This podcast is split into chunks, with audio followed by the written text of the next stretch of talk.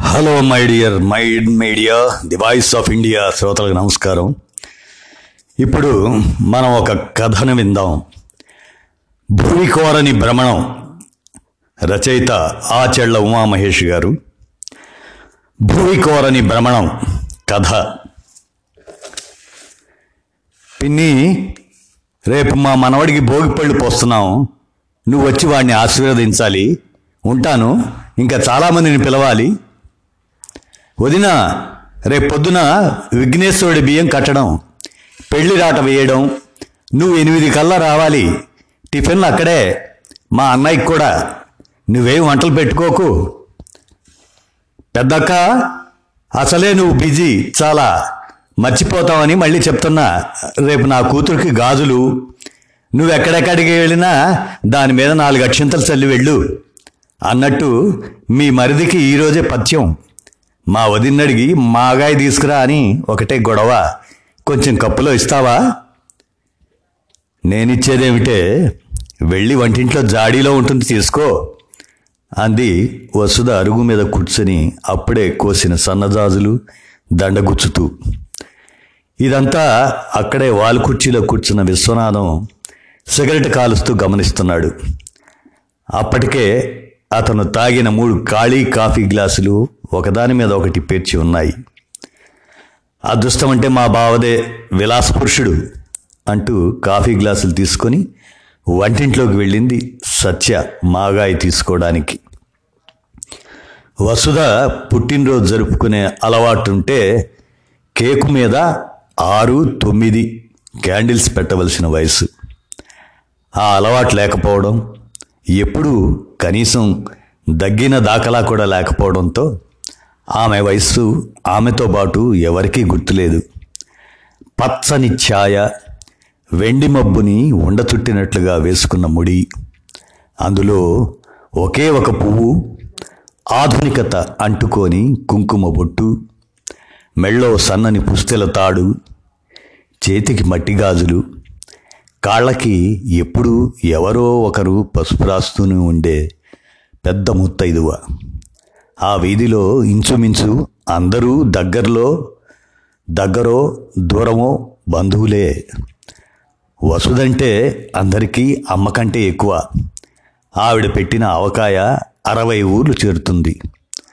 పూటకి పది విస్తర్లు అయినా లేవకపోతే ఆవిడకి వంట చేసినట్టే ఉండదు. వెరసి సింహం లేని పార్వతీదేవిలా స్వర్ణం లేని లక్ష్మీదేవిలా ఉంటుంది. ఆమె ఎప్పుడూ సంతోషంగా ఉంటుందంటే కారణం కష్టాలు లేవని కాదు అవి పట్టించుకునే ఖాళీ ఆమెకి లేదని. ఇద్దరు ఆడపిల్లలకు పెళ్ళిళ్ళు చేసి ఇద్దరు మగపిల్లలకి చదువు చెప్పించటం ఓ యుద్ధమైతే ఆ విజయంలో గుమస్తా విశ్వనాథ అనేది రాజు పాత్ర ఆమెది మంత్రి పా మంత్రి పాత్ర యాభై ఆరేళ్ళ కాపురంలో ఆమె కళ్ళెప్పుడూ ఇరుపెక్కలేదంటే ఆమెకి కోపం రాలేదని కాదు ప్రదర్శించలేదని. చుట్టుపక్కల మూడు వీధుల్లో ఆమెకెంత పేరంటే ప్రతిరోజు ఏదో ఒక పేరంటంలో పూజో నోమో పేరు చెప్పి ఆమె పాదాలు మూడు వందల అరవై ఐదు రోజులు పసుపుతోనే ఉంటాయి. మధ్యాహ్నం పీట పట్టుకొని అప్పడాలు ఒత్తడానికి వెళ్ళడం మొదలు ఎవరింట్లో శుభకార్యమైనా గాడిపోయి ఆమె చేత్తోనే వెలిగించటం వరకు సాయమంటే ముందు గుర్తొచ్చేది వసుధే. నలుగురు పిల్లల్లో కూతుర్లు ఇద్దరు చెన్నై ఖరగ్పూర్లో ఉంటే ఓ కొడుకు వైజాగ్లో మరో కొడుకు దగ్గరలోనే మరో పల్లెటూరులోనూ ఉంటున్నారు. భార్యాభర్త తాము స్వయంగా ఇటుకలు మోసి కట్టుకున్న ఆ ఇంట్లోనే ఉంటున్నారు. అది ఐదు గదుల పెంకుటిల్లు. చుట్టూ గదులు ఓ వంటగది మధ్యలో నడవ అందులో అందమైన తులసి కోట. ఇంటి ముందు పెద్ద అరుగు. గేటుకు ఆనుకొని మామిడి చెట్టు. ఇంటి వెనక విశాలమైన పెరడు. పెరట్లో పెద్దగా వాడుకలో లేని నుయ్యి. నాలుగు కొబ్బరి చెట్లు. ఓ రామాఫలం చెట్టు. ఒక ఆవు లేగదూడ. ఇది ఇంటి టోపోగ్రఫీ. ఆ రోజు రాత్రి విశ్వనాథం భోంచేసి బెడ్రూమ్లో సిగరెట్ కాలుస్తూ పేపర్లో కొంత చదవగా మిగిలిపోయిన భాగం చదువుతూ ఉండగా వంటిల్లు సర్ది చీర కొంగుతో చేతులు తుడుచుకుంటూ గదిలోకి వచ్చింది వసుధ. ఆమెను చూచి విశ్వనాథం సగం కాలిన సిగరెట్ ఆర్పేసి కిటికీలోంచి బయటికి విసిరేసి "ఆ, ఏమిటి? మంత్రి గారు చాలా బిజీ అనుకుంటా? అన్నాడు నవ్వుతూ. రాజుగారికి అసూయగా ఉందా? అంది వసతి కూడా నవ్వుతూ. తన మంత్రి పనిమంతుడైతే రాజుకెందుకు ఈర్ష్య? అన్నాడు విశ్వం నవ్వుతూనే. పేపర్ పక్కన పెట్టి. వసు రోజుకు ఇరవై సిగరెట్లు తగలేస్తూ ఆ బూడిదంతా నువ్వు తుడిచిన నేల మీద పోస్తూ నీ చేత పది కప్పులు కడిగిస్తూ ఇలా అర్ధ శతాబ్దంగా నిన్ను ఇబ్బంది పెడుతున్నాను. నిజం చెప్పు. నీకు నా మీద కోపంగా ఉండదా అన్నాడు కొంచెం గిల్టీగా. దానికి వసుధ కళ్ళజోడు తీసి పక్కన టేబుల్ మీద పెడుతూ ఒక్కపొడి కూడా వేసుకొని భర్త కంటే ఒక్క పూట కూడా కంటనీరు రాకుండా చూసుకునే భర్తే మా ఆడాళ్ళకి గొప్పండి. ప్రతి విషయంలో నా సలహా అడగటమే నాకు పెద్ద గౌరవం. నలుగురు పిల్లలు వీధంతా చుట్టాలు ఇన్నేళ్ళలో ఏ క్షణం నాకు ఒంటరితనము దిగులు అనిపించకుండా రోజూ పండగలాంటి వాతావరణం. ఇప్పటికిప్పుడు వెళ్ళిపోతే వీధి నిండా జనం ఇంతకంటే ఏం కావాలి మనిషి జన్మకి? ఇక మీ సిగరెట్ అంటారా? అది కాల్చటం మంచిది కాదని మీకు తెలుసు. అయినా మానలేకపోతున్నారంటే బీపీ షుగర్లా దాన్ని కూడా ఓ వ్యాధి అనుకోవాలి. కానీ వ్యసనం అనుకోకూడదు. అయినా దాని గురించి కాపురానికి వచ్చిన కొత్తలో ఆలోచించాలి కానీ ఇప్పుడు కాదు అంది నవ్వుతూ. కానీ వసుధ ఓ సాధారణ గుమస్తాగా ఉన్న నన్ను ఈ ఇంటికి రాజును చేసిన మంత్రివి నువ్వు.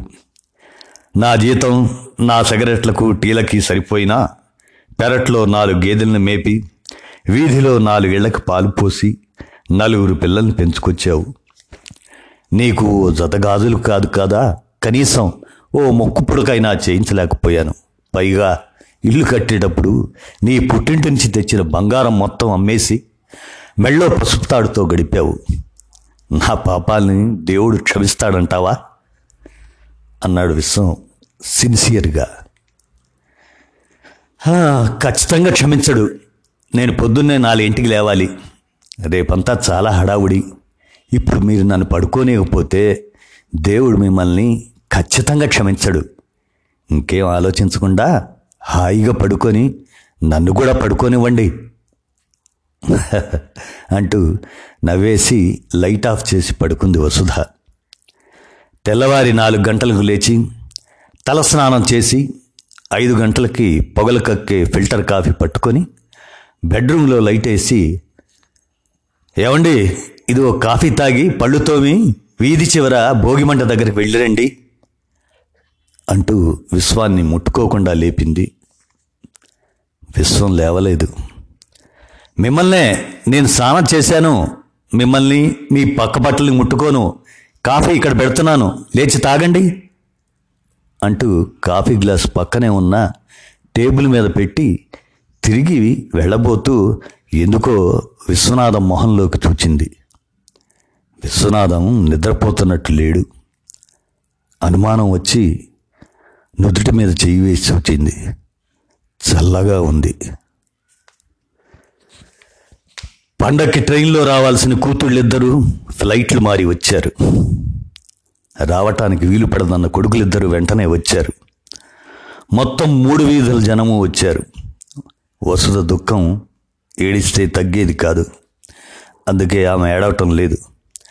ఎవరెవరో వచ్చి ఆమె పక్కనే కూర్చొని ఏడుస్తున్నారు. ఆమె మాత్రం ఏమీ మాట్లాడకుండానే పిల్లలకి ఏమేం చేయాలో ఎలా చేయాలో సైగలతో చెప్తుంది.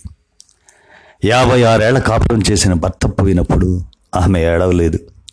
ఆడపిల్లలు వచ్చి ఆమెను పట్టుకొని ఏడ్చినప్పుడు కొడుకులు ఏం చేయాలో తోచక బేలగా చూస్తున్నప్పుడు మొత్తదేవ ముత్తైదువులు వచ్చి గాజులు తీసేసి బొట్టు చెరిపేసినప్పుడు స్నానం చేయిస్తుంటే కాళ్ళ నుండి పసుపు నీళ్ళు ఆగకుండా కారుతున్నప్పుడు కూడా ఆమె ఏడవలేదు.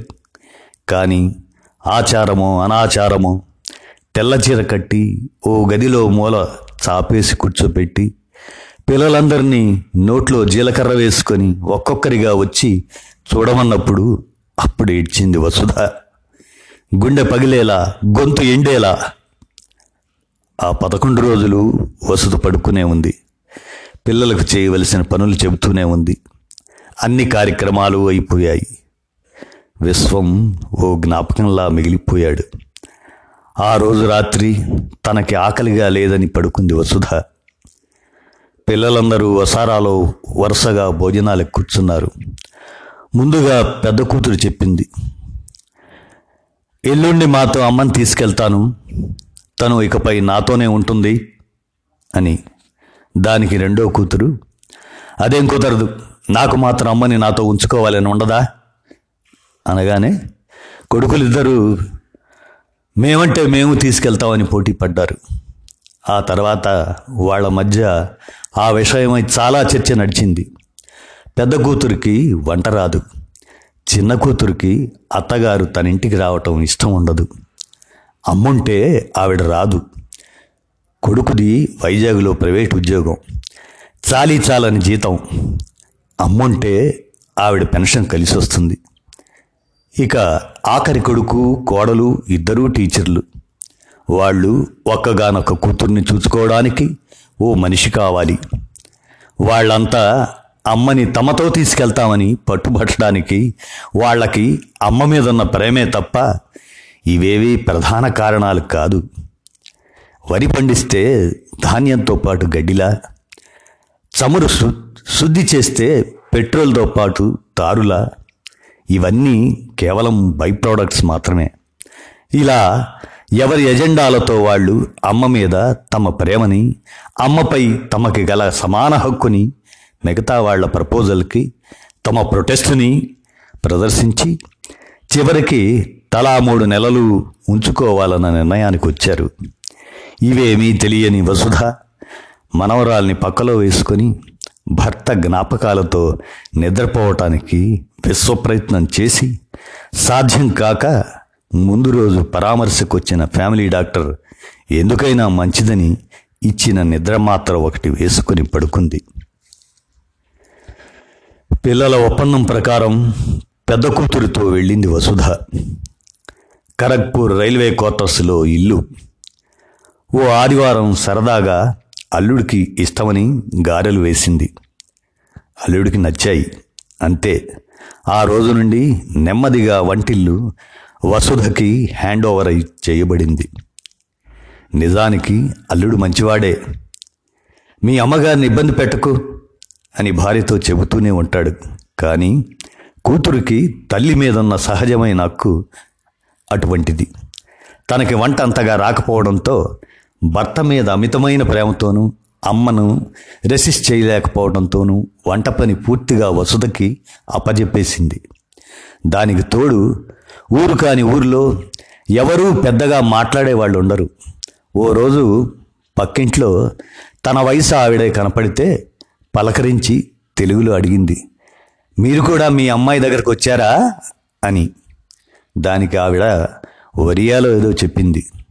ఆవిడ సైగలను బట్టి ఆమెది ఈ ఊరేనని కొడుకు కోడలు సెలవులకు తన దగ్గరికి వచ్చారని అర్థమైంది. రెండేళ్ళు అయ్యేసరికి ఎందుకో తెలీదు. నీరసం ఎక్కువైంది వసుధకి. రైల్వే హాస్పిటల్కి తీసుకెళ్ళి టెస్టులు చేయిస్తే షుగర్ మూడు వందలు దాటింది. మొట్టమొదటిసారి వేరుశనక్కాయ అంత ఉన్న షుగర్ మాత్రం గొంతు దిగలేదు. అలా మిగిలిన నెల గడిపి చెన్నైలో ఉంటున్న రెండో కూతురింటికి బయలుదేరింది. చెన్నైలో ఊరి చివర గాలి వెలుతురు అంతగా లేని ఓ చిన్న అపార్ట్మెంట్. అప్పుడే ఎండవేడి నీటి కరువు మొదలైంది. మెట్రో వాటర్ తెల్లవారుజామున నాలుగు నుంచి ఐదు వరకు వస్తుంది. ఆ డ్యూటీ వసుధ తీసుకుంది. రోజంతా పనేమీ ఉండదు. ఇద్దరూ ఉద్యోగాలకి పిల్లలు చదువులకి వెళ్ళిపోతే ఇంట్లో ఒక్కతే ఉండాలి. టీవీ చూడటం అలవాటు లేని వసుధకి రోజు గడవటం కష్టమైపోతుంది. పగలు పడుకుంటే రాత్రి నిద్రపట్టదు రోజు విడిచి రోజు మాత్రమే స్నానం చేయాలి ఇలా ఓ రెండు నెలలు గడిచింది. భార్యాభర్తల మాటల్లో వసుధకి అర్థమైన విషయం ఏంటంటే కూతురి అత్తగారు వద్దామనుకుంటుందట. తను ఉండటం వల్ల మొహమాట పడుతుంది. ఆ విషయం తనతో చెప్పి తనని ఇంకో రెండు నెలలు ఉండమని కూతురు బలవంతం చేసింది. విషయం తెలిసిన తర్వాత వసుధకి అక్కడ ఒక క్షణం కూడా ఉండబుద్ధి కాలేదు. కూతుర్ని మందలించి అత్తగారిని ఫోన్ చేసి పిలవమని చెప్పి వైజాగ్లో ఉన్న కొడుకు దగ్గరికి బయలుదేరింది. నెల ముందే వచ్చిన మాన్సూన్ని చూచి కేరింతలు కొట్టే చిన్నపిల్లాడిలా హుషారుగా రిసీవ్ చేసుకున్నాడు కొడుకు. కొడుకుది వైజాగ్లో షిప్పింగ్ కంపెనీలో చిన్న ఉద్యోగం. వన్ టౌన్లో ఓ సింగిల్ బెడ్రూమ్ పోర్షన్లో అద్దుకుంటున్నాడు. వెన్న కాస్తే నెయ్యితో పాటు కరకం వచ్చినట్లు తల్లితో పాటు పెన్షన్ కూడా రావటంతో వాళ్ళకి ఇంటి పనులతో పాటు ఆర్థికంగా కూడా కొంచెం వెసులుబాటు వచ్చింది. వసుదకి మాత్రం అలవాటు లేని ఆ వాతావరణంలో ఇబ్బందిగానే ఉంది. అలా మూడు నెలలు గడిచాక వసుధ వచ్చిన వేళా విశేషం ఏమో. ఎప్పుడో పదేళ్ళ క్రితం రాసిన గ్రూప్ ఫోర్ ఎగ్జామ్ కోర్టు తీర్పుతో బయటపడి కొడుక్కి సడన్గా కలెక్టర్ ఆఫీసులో జూనియర్ అసిస్టెంట్ ఉద్యోగం వచ్చింది. దాంతో అతను కనకమహాలక్ష్మి గుడికి వెళ్ళి చీర పెట్టి తమ్ముడికి ఫోన్ చేశాడు. వచ్చి అమ్మని తీసుకెళ్ళమని. ఇక ఆఖరి కొడుకింట్లో చెప్పుకోదగ్గ ఇబ్బందులు ఏవీ లేకపోయినా ఉండటం కష్టమైపోయింది. భార్య భర్త ఇద్దరూ టీచర్లు. పొద్దున్నే వెళ్ళి సాయంత్రం వచ్చి రాత్రి వరకు ట్యూషన్లు చెప్పి ఇంత తిని పడుకుంటారు. వసుధతో కనీసం మాట్లాడడానికి కూడా వాళ్ళకి తీరిక ఉండదు. మనవరాలతోనే కాస్త కాలక్షేపం. ఓ నెల గడిచాక నానమ్మ గారాం వల్ల సరిగా చదవటం లేదని కూతురుని సిటీలో ఓ రెసిడెన్షియల్ టెక్నో స్కూల్ హాస్టల్లో పడేశారు. అలా ఆ ఇంట్లో కూడా వసుధ ఒంటరిదయింది. అతి కష్టం మీద మూండిల్లు గడిపి నెల్లాళ్ళకి సరిపడా షుగర్ మాత్రలు కొనుక్కొని భర్త సంవత్సరీకానికి ఏర్పాట్లు చేయడానికి ఊరు వచ్చింది వసుధ. సంవత్సరీకం ఆ వెంటనే సంక్రాంతి రావటంతో రెండు రోజుల ముందే పిల్లలందరూ వచ్చారు. ఏడాది పాటు వసుధ ఊర్లో లేకపోవడంతో మూడు వీధుల వాళ్ళు పలకరించడానికి వస్తూనే ఉన్నారు. ఇల్లంతా సందడిగా మారింది. పండగ సంతోషంగానే గడిచింది. మరో రెండు రోజుల్లో మళ్ళీ పెద్ద కూతురుతో వసతి ప్రయాణం నిర్ణయించబడింది. నెల్లాళ్ళుగా ఏ బెంగా లేకుండా తనింట్లో తాను బిజీగా ఉన్న వసుధకి మళ్ళీ బెంగ మొదలైంది. రాత్రిళ్ళు నిద్ర కరువైంది. మర్నాడే ప్రయాణం అనగా వచ్చింది వసుధ పిన్ని కూతురు సత్య. తను అదే ఊరిలో తెలుగు టీచర్గా చేసి రిటైర్ అయింది. వసుధ కంటే పదేళ్ళు చిన్నది. ఇద్దరూ చిన్నప్పటి నుంచి ఫ్రెండ్స్లా ఉండేవారు. ఈ నెల్లాళ్ళలో వసుధ నోరు విప్పి ఏదీ చెప్పకపోయినా మాటల్లో సత్యకి మొత్తం విషయం అంతా అర్థమైంది. మళ్ళీ ఆ ఊళ్ళకి వెళ్ళడం వసుధకి ఇష్టం లేక అలా అని రానని పిల్లలకి చెప్పలేక సతమతమవుతుందని గ్రహించింది. లాభం లేదని వసుధ వారిస్తున్నా వినకుండా మధ్యాహ్నం భోజనాలైన తర్వాత నలుగురు పిల్లల్ని కూర్చోబెట్టి నెమ్మదిగా చెప్పసాగింది.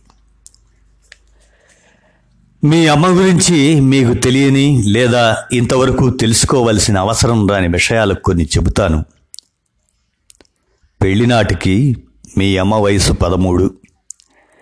మీ తాత వీధి అందరిలోకి స్థితిపరుడు. పిల్ల కళ్ళ ముందు ఉంటుందని మీ నాన్న మంచివాడని పెద్దగా ఆస్తిపాస్తులు లేకపోయినా ఉద్యోగం చిన్నదైనా మీ అమ్మనిచ్చారు. అంతవరకు అదే వీధిలో రాజకుమారిలో పెరిగిన మీ అమ్మ మీ ఇంటికొచ్చి పసి చేతులతో పేడ పిసికింది. లేత వయసులో బాలింత అయింది.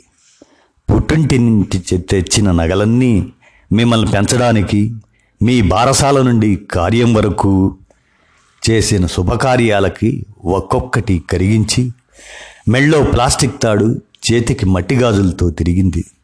ఇదిగో మొన్న డెబ్భై దగ్గర పడ్డాక మొదటిసారి ఓ సన్నని నాంతాడు రెండు గాజులు చేయించుకొని ఏడాది తిరగలేదు. ఇప్పుడు ఇలా అయింది. అలా అని మీ అమ్మ ఎప్పుడు అసంతృప్తిగా బతకలేదు. స్టీలు కంచం రాగి చెంబు లాగానే బంగారం కూడా మీ అమ్మ దృష్టిలో ఓ లోహం. అంతే.